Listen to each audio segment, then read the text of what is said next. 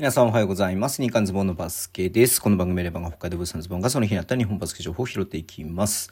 えー、5月の14日号ですね。はい。えー、今日ね、B2 プレイオフとね、B1CS 計6試合やってましたけどね。まあ B1 の方はちょっと YouTube の話してるので、そちら見ていただければと思いますけれども、B2 ね、まず、香川ファイバーローズと仙台 T9 の試合ですが、昨日ね、えっ、ー、と、仙台が勝ちましたんで、まあ一つね、仙台が取ればね、B1 昇格ね、ファイナルに進むという形だったんですけれども、今日は、えー、香川ファイバーローズが75対65で、えー、勝ってね、これで1勝1敗になりましたんで、月曜日ね、1日空きますが、月曜日の試合で、えー、勝った方が B1 昇格プラスね、ファイナル進出ということになりますね。うん。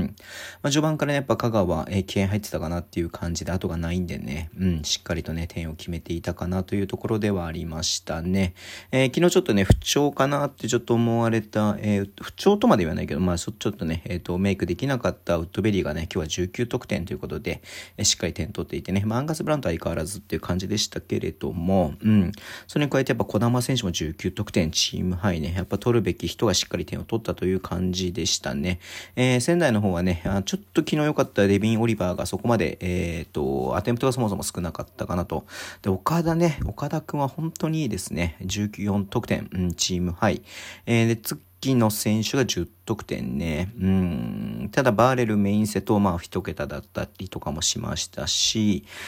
うん、ね、はい。ちょっとなかなか全体的に点数が伸びなかったなというところではありましあれ間違ってるね、これ。あ、間違ってないか。大丈夫か。はい。えっと、ターンオーバーはね、えー、10同士だったんで、そんなに、えっ、ー、とね、あのー、だらけた感じにはならなくてしまった試合ではあったんですけれども、えっ、ー、と、ショット確率、えっ、と、香川はちょっとね、3はあんまり入らなかったけれども、まあ、仙台もそこまで大きくね、入らなかった。あんま変わんないかなというところではありましたし、えフリースローね、香川しっかりもらっていたりとかもしました。うん。やっぱウッドベリーが今日強かったなっていうのはね、印象として残ってますね。はい。いやー、ちょっとね、明日どうなるかなというのをね、すごく、明日じゃない、明後日か。はい。まあ、ここ本当一つね、大一番になりますので、ええ、ね、ちょっと楽しみしたいなというふうに思ってます、月曜日ね。うん。で、もう一つ、えー、フイ名古屋と、えー、熊本ボルターズの試合79対64でね、はい、えー、昨日はね、100点ゲームになりましたけれども、まあ、それでもやっぱ15点の差をつけて、はい、えっ、ー、と、FE 名古屋が勝ちまして、これで2連勝ファイナル進出、えー、かつね、来シーズンの、えー、B1 昇格が決定ということでおめでとうございます。本当にね。いや、強いね。もちろん CS 負けてないですし、うん。まあ、昨日もね、YouTube ちょっと話したんだけれども、熊本もまあさ、そんなにね、まあ、ショット確率もまあそこまで良くなかったですけれども、悪いバスケをしてるかといったらそういうわけではない。ターンオーバーもね、まあ15はしてるけれども、うーん、ね、っていう感じはあっってところでね、やっぱり、えー、フィナゴヤ強いなというところではありますね。昨日ほどショットは入ってないですが、えー、オフェンスリバウンドもしっかり取ってターンオーバーしない。うーん、ね。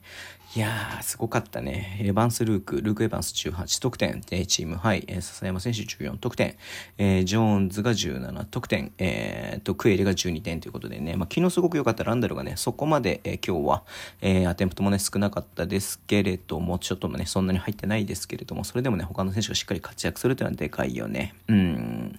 で、えっ、ー、と、一方、熊本ですが、LJ ピーク10、LJ ピーク、うん、あ、9点か。うんうんうん。磯野選手17得点、えー、佐々木君18得点ということで、まあ日本人選手をちょっと中心にとってね、LJ ピークと、えー、ジョーダン・ハミルトンで合わせて11点ね、ちょっとここはちょっとだいぶ誤算だったかなっていうところではありますけれどもね、うん、もうちょっと最後ね、えー、もうなかなかちょっと難しかったかな、追いつかなかったなっていうところで、えー、ありましたね。前半でこうある程度ね、ちょっと離れてしまった部分もあったんでね、うん。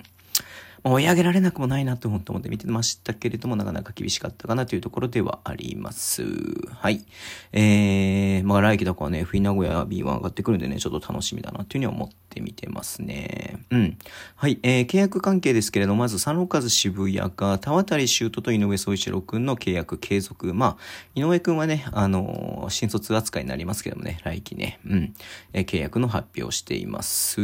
あ、まあ、複数年だったのかな、田渡くんとか、この流行早い段階で出てるってことはね、うん。昨日マッカドゥのね、えっ、ー、と、契約継続を発表しましたけれども、うんと、まあ、渋谷、この後、まあ、そうだね、CS に出れなかったっていうところでね、まあ、一つ、まあ、ね、継続路線ではいかないだろうなっていうふうには思いますんでね、ヘッドコーチ、えー、選手含めてね、ちょっと、えー、もしかしたら少しね、動きはあるかなっていう気はしてますね。アシスタントコーチもね、えー、契約満了ってことになってますしね。うん。はい。えー、でも一つが大阪エベッサが青木くんとジャワラジョセフくんと中村ひろもくんの、えー、重厚書を出しています。えっ、ー、と、まあ、特にね、対談ってことを明言していないので、け、ね、け、け、け、え？っ、えー、と、話し合い、交渉はね、えー、継続していくと思うんですけれども、まず中村ひろもくんは本当にね、えー、ちょっと目玉になるかなっていう気がしてますね。うん。まあ、どこのチームに行っても、まあ、彼は本当にスマートで、クレバーでね、本当に、えっ、ー、と、なんていうのかな、まあ、ど、ね、器用にこなせるガードだと思います